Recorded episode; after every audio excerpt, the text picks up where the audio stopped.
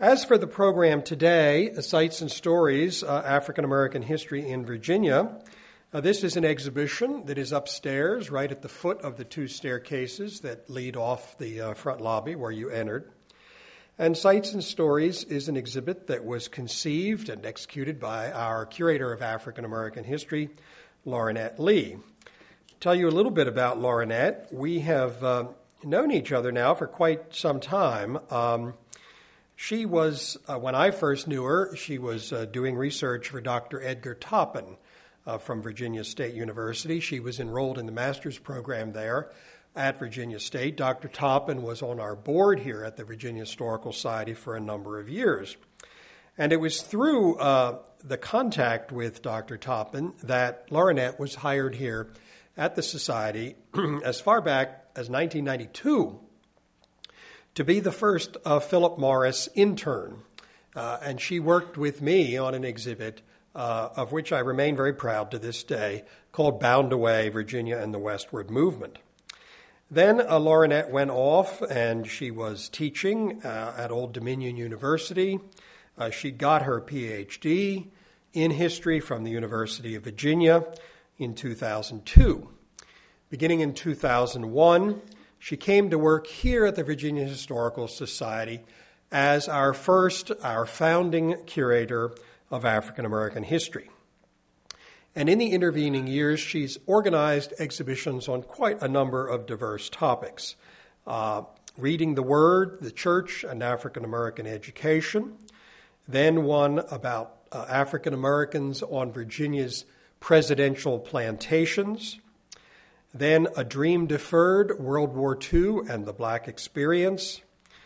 Then, for the uh, 50th anniversary of the Brown versus Board of Education decision, the Civil Rights Movement in Virginia, which, after it was here at the Society, traveled to a number of other museums. Then, Children of Hope, African American Childhood in Virginia. Safely Harbored, New African American Acquisitions, and then most recently, looking back, the Jamestown Negro exhibit of 1907, which was part of our complement of exhibitions that we had for the 2007 400th anniversary of Jamestown. And now, our latest exhibit, uh, Sights and Stories African American History in Virginia. And so please join me in welcoming Lauranett Lee.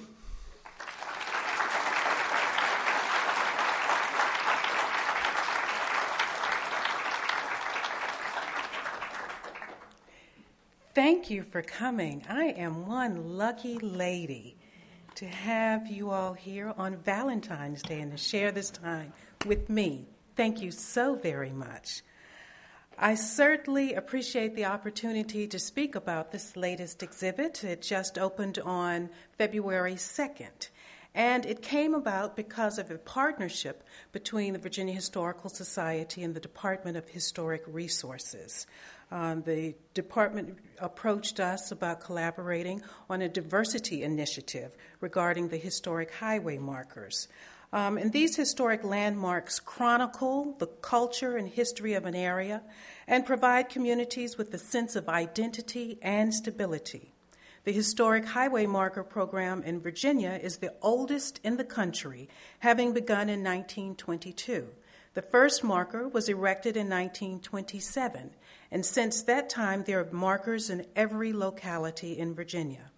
Beginning in 2004, the Virginia Historical Society began this partnership with the Department of Historic Resources to focus on African American, American Indians, and women. This exhibit focuses on African American markers. The first uh, marker that we really wanted to bring to your attention is about the first Africans in Virginia. Now, whether the first Africans were treated as indentured servants or as slaves is uncertain.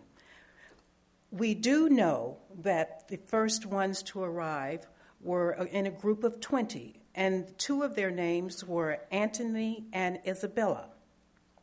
They had a son in 1623, and they named him William. And, and they named him after their employer, William Tucker, who also baptized the child in the local Church of England. The infant William is recognized as the first child of African descent born in English America. He was almost certainly born free.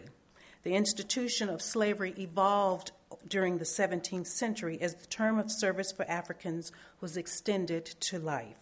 We've included a reproduction of the 1619 census as well. During the following years, a few other persons of African descent arrived in the expanding colony of Virginia. By 1625, 23 black people lived in the colony, compared to a combined total of 1,275 whites and Indians. By 1649, the total Virginia population of about 18,500 included only 300 black people. Now, we know that um, because of the institution of slavery, there was always this conflict in American society. Um, in the spring of 1774, uh, Lord Dunmore had threatened to emancipate slaves if the American rebels harmed any senior British official or raised troops against the royal governor. In response, some slaves fled toward the royal governor's residence to offer their service. In November 1775, Lord Dunmore issued his famous proclamation calling for enslaved people and servants to fight on behalf of loyal forces in exchange for their freedom. A few hundred people managed to join Dunmore and help form his Ethiopian regiment, and in our exhibit, we've used a reproduction frock. The event set a precedent. On December 9, 1775, Lord Dunmore attacked the 2nd Virginia Regiment over the Great Bridge, located on the southern branch of the Elizabeth River.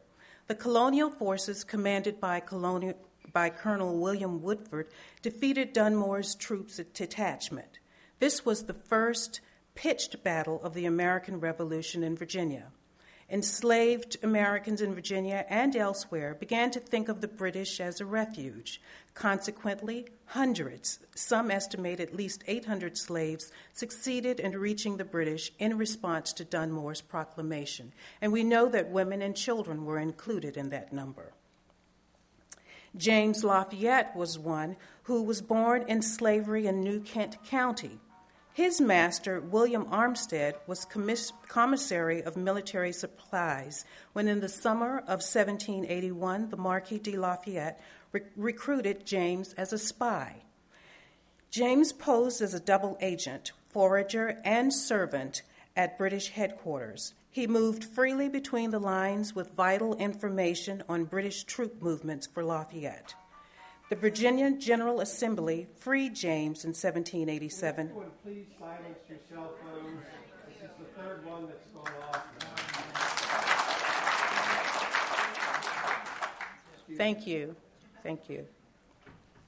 The Virginia General Assembly freed James in 1787 in recognition of his bravery and service on the written recommendation of Lafayette, whose name he took for his own, and we've used an original in the exhibit. Now, when we think about the conflict that ensued because of having this institution of slavery within a free society, we have to recognize that rebellions and insurrections were a part of the environment. Gabriel, a slave owned by Thomas Henry Prosser of Henrico County, intended to march into Richmond and kidnap Governor James Monroe, force him and other leaders to support political, social, and economic equality. The insurrection was planned for August 30th, 1800, but heavy rain delayed the scheme. Mosby Shepard of Henrico County notified Monroe of the conspiracy after his slaves, Tom and Pharaoh, made him aware of the plot. Monroe called out the militia, who captured many of the alleged conspirators. Gabriel was hanged on October 10, 1800, the last of 26 conspirators executed. 31 years later, Nat Turner began an insurrection against slavery in Southampton County. On the night of August 21st and 22nd, 1831, Nat Turner and about 70 others killed at least 60 whites as they moved northeast toward the Southampton County seat of Jerusalem, which is now Courtland. Militiamen and armed civilians quelled the revolt after two days. Turner was captured on October 30th, tried and convicted, and hanged on November 11th. At least 30 other blacks were also hanged or expelled from Virginia. In response to the revolt, the General Assembly passed harsher slave laws and censored abolitionists. Gilbert Hunt, one of the heroes of the early 18th century, was born enslaved. He was a blacksmith. He had saved several people when the Richmond Theater burned in 1811. The monumental church, which now stands on that site, is a memorial to the 72 people, including Virginia Governor George W. Smith, who died in the fire. After Hunt purchased his freedom, he moved to Liberia because he could not tolerate the institution of slavery. He soon returned from Liberia, however, because of the climate. Back in Virginia, he established several successful businesses. We've used an original in our exhibit, and from this original, you could tell that he did have some economic standing. Lot Carey also moved to Liberia. He was born in 1780. He was hired out by his owner to a Richmond tobacco firm. Carey joined the First Baptist Church in 1807. When he purchased his freedom, he became a Baptist minister in 1813. He then founded the American Missionary Society in 1815 and moved to Liberia in 1821. There, he established Providence Baptist Church in Monrovia, Liberia, as well as several schools. As a political and military leader, Carey helped Liberia survive as a colony of free American blacks. He died there in November 1828. Throughout this time, African Americans continued to struggle for their freedom. With the Civil War, we began to learn more of their contributions. I want to thank my supervisor, Jim Kelly, for his help in this particular area of the exhibit. I am not a Civil War enthusiast, and he helped. You wonder why? he helped considerably in showing me the different um, artifacts that we have in our collection and bringing out stories that I had not heard of before. Um, the, what we're looking at here is a reenactment um, that occurs at Fort Pocahontas in May of every year. On a bluff overlooking the James River stands the half mile long Fort Pocahontas. It was built in the spring of 1864 by Union soldiers during the Civil War. The fort protected Union vessels on the river and guarded the landing at Wilson's Wharf. Commanded by Brig- General Edward A. Wild and manned by the 1st and 10th Regiments of United States Colored Troops and two guns of Battery M, 3rd New York Light Artillery, the 1,500 man garrison beat back assaults by 2,500 cavalrymen under Confederate Major General Fitzhugh Lee on May 24, 1864. It was the only Civil War battle in Virginia in which nearly all the Union troops were black. Fort Monroe, located in the Tidewater area, is an area that's undergoing change as we speak. It's now an Army installation base that will be closing. In 1861, Union General Benjamin F. Butler, commanded Fort Monroe, decided to treat escaped slaves as contraband of war, material of use to the enemy, and therefore forfeited under the rules of war. Some of the first to arrive at Fort Monroe and considered contraband were Thompson Walker, George Scott, William Davis, Shepard Mallory, and Frank Baker. Soon after, Fort Monroe became known as Fortress Monroe and Freedom's Fort. When we think about the, the influence and impact of the church, one to consider is John Jasper. Born into slavery in Fluvanna County on July 4, 1812, John Jasper became one of the best known black preachers of the 19th century in Virginia. After working in a tobacco factory, Jasper had a religious awakening in the early and the later 1830s. He then became a preacher. Self educated, Jasper was renowned for his oratorical style and for his sermon, The Sun Do Move, first delivered in 1878. Jasper delivered the sermon more than 250 times and at least once to the Virginia General Assembly. He organized the Six Mount Zion Baptist Church in 1867 and died late March 1901. The church still thrives and graciously gifted us with a pew from its sanctuary. Schools also played an important part in the, the opportunity to enjoy freedom on a fuller level. Here we're looking at a class at Virginia State University. And in, at Virginia State, many of the students were from the rural areas, but they made every effort to get an education as best they can. This class is noted as the last class because it was the last class under the name of Virginia Normal and Collegiate Institute. The name changed in 1902 um, to Virginia Normal and Industrial Institute when the Virginia legislature want, wanted the school to concentrate more on industrial um, occupations. James Mercer Langston was the first president of Virginia State University, born on December 14, 1829, to the son of plantation owner Ralph Quarles, and his former slave Lucy Langston, John later became a graduate of Oberlin College in 1849. In 1855, he became township clerk of Brownhelm, Ohio, the first African American popularly elected to office. During the Civil War, he recruited regiments for the Union Army.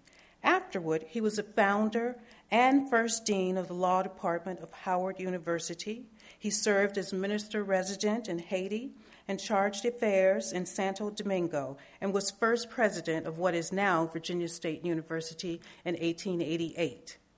He became also the first congressman elected from Virginia. He died on November 15, 1897, in Washington, D.C. Christiansburg Institute was founded at a time immediately after the Civil War in 1866. Captain Charles S. Schaeffer was a Freedmen's Bureau agent who organized the School for Blacks in Montgomery County.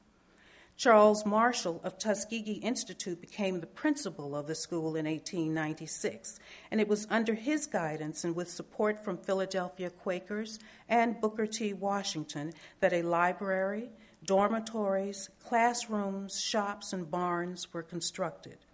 Both academic and industrial classes were offered at the Institute until 1947, when it became a public high school. In 1966, the Institute graduated its last class, and its property was sold at public auction. Carter Godwin Woodson is known as the father of African American history. Born on December 19, 1875, in Buckingham County, Carter Woodson mined coal near Huntington, West Virginia. He earned degrees at Berea College in 1903, the University of Chicago in 1908, and a PhD from Harvard in 1912. He was one of the first blacks awarded a doctorate by Harvard. In 1915, he organized the Association for the Study of Afro American Life and History and in 1916 he established the Journal of Negro History. Known as the father of African American history, Woodson founded Negro History Week in 1926. Since 1976, we have celebrated African American History Month. And it was under Dr. Edgar Toppin's tenure as president of the Association for the Study of African American Life and History that we are now celebrating African American history as a month. Woodson died in Washington, D.C. on April 3, 1950. When we move into the 20th century, one of the leaders of the civil rights movement was James Leonard Farmer, and we're using an original lithograph from our collection. Born on January 12, 1920, in Texas, James Farmer became very important in the civil rights struggle. In 1942, he and other civil rights leaders founded the Congress of Racial Equality, which was known as CORE. Under Farmer's leadership in the spring of 61, CORE organized freedom rides to desegregate interstate transportation in the Deep South. Farmer was an assistant secretary in the United States Department of Health, Education, and Welfare from 69 until 70. He also taught at Mary Washington College, which is now the University of Mary Washington. In 1998, a year before he died, he received the Presidential Medal of Freedom and John Jackson, a famous Piedmont blues guitarist, recently died in 2002, but was well known for a particular style of music um, that we think of as finger picking. He was born on February 25, 1924. He was the seventh son of tenant farmers Sooty and Hattie Jackson in Woodville, Rappahannock County. During his lifetime, he worked as a farmer, butler, chauffeur, grave digger, humanitarian, and musician. He helped his parents raise 13 siblings as well as his own family.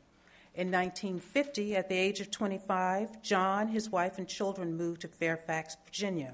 He first took a job on a dairy farm and built a house with his own hands, working evenings and weekends.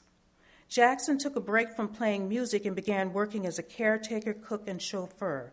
To augment his income, he also became a grave digger, and by the 1960s, he had created his own grave digging business, which he operated with his son.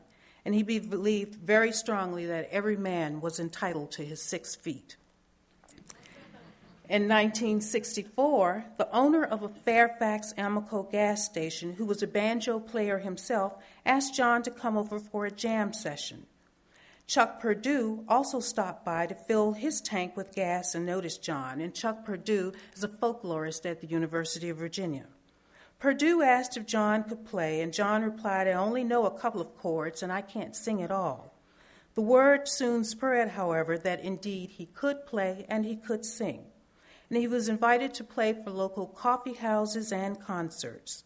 During the 60s, a broad interest in roots music was developing, particularly among young East and West Coast college students. The blues appealed to Europeans as well as those who were keen to play their own version of the blues. The result was the soon to come so called British invasion of rock and roll from England. The Rolling Stones especially took notice and fashioned their version of the blues. And you can hear some of the blues in their songs, particularly things like I Can't Get No Satisfaction. I'm a rocker.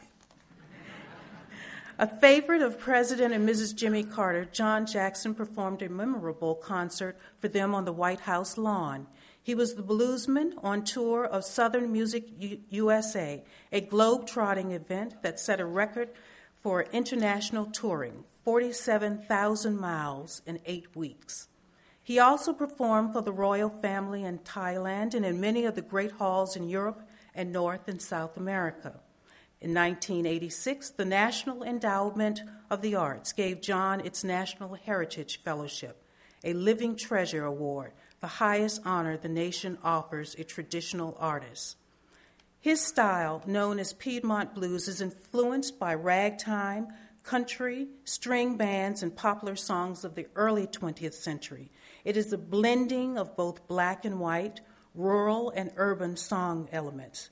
The alternating thumb bass pattern and finger picking style of Piedmont blues guitar is reminiscent of West, African kora playing and earlier banjo styles, also of African origin. And so when we look back on all that African Americans have contributed to American society, we realize that it is indeed a blending of both African, European, Native American to create an African American culture. And it is still in, seen in things such as music, culinary skills, the clothing, the language, and many other cultural attributes. And when we think about all that we have seen in this particular exhibit, we realize that there is so much more to discover, and we hope that you will join us in that quest. Thank you.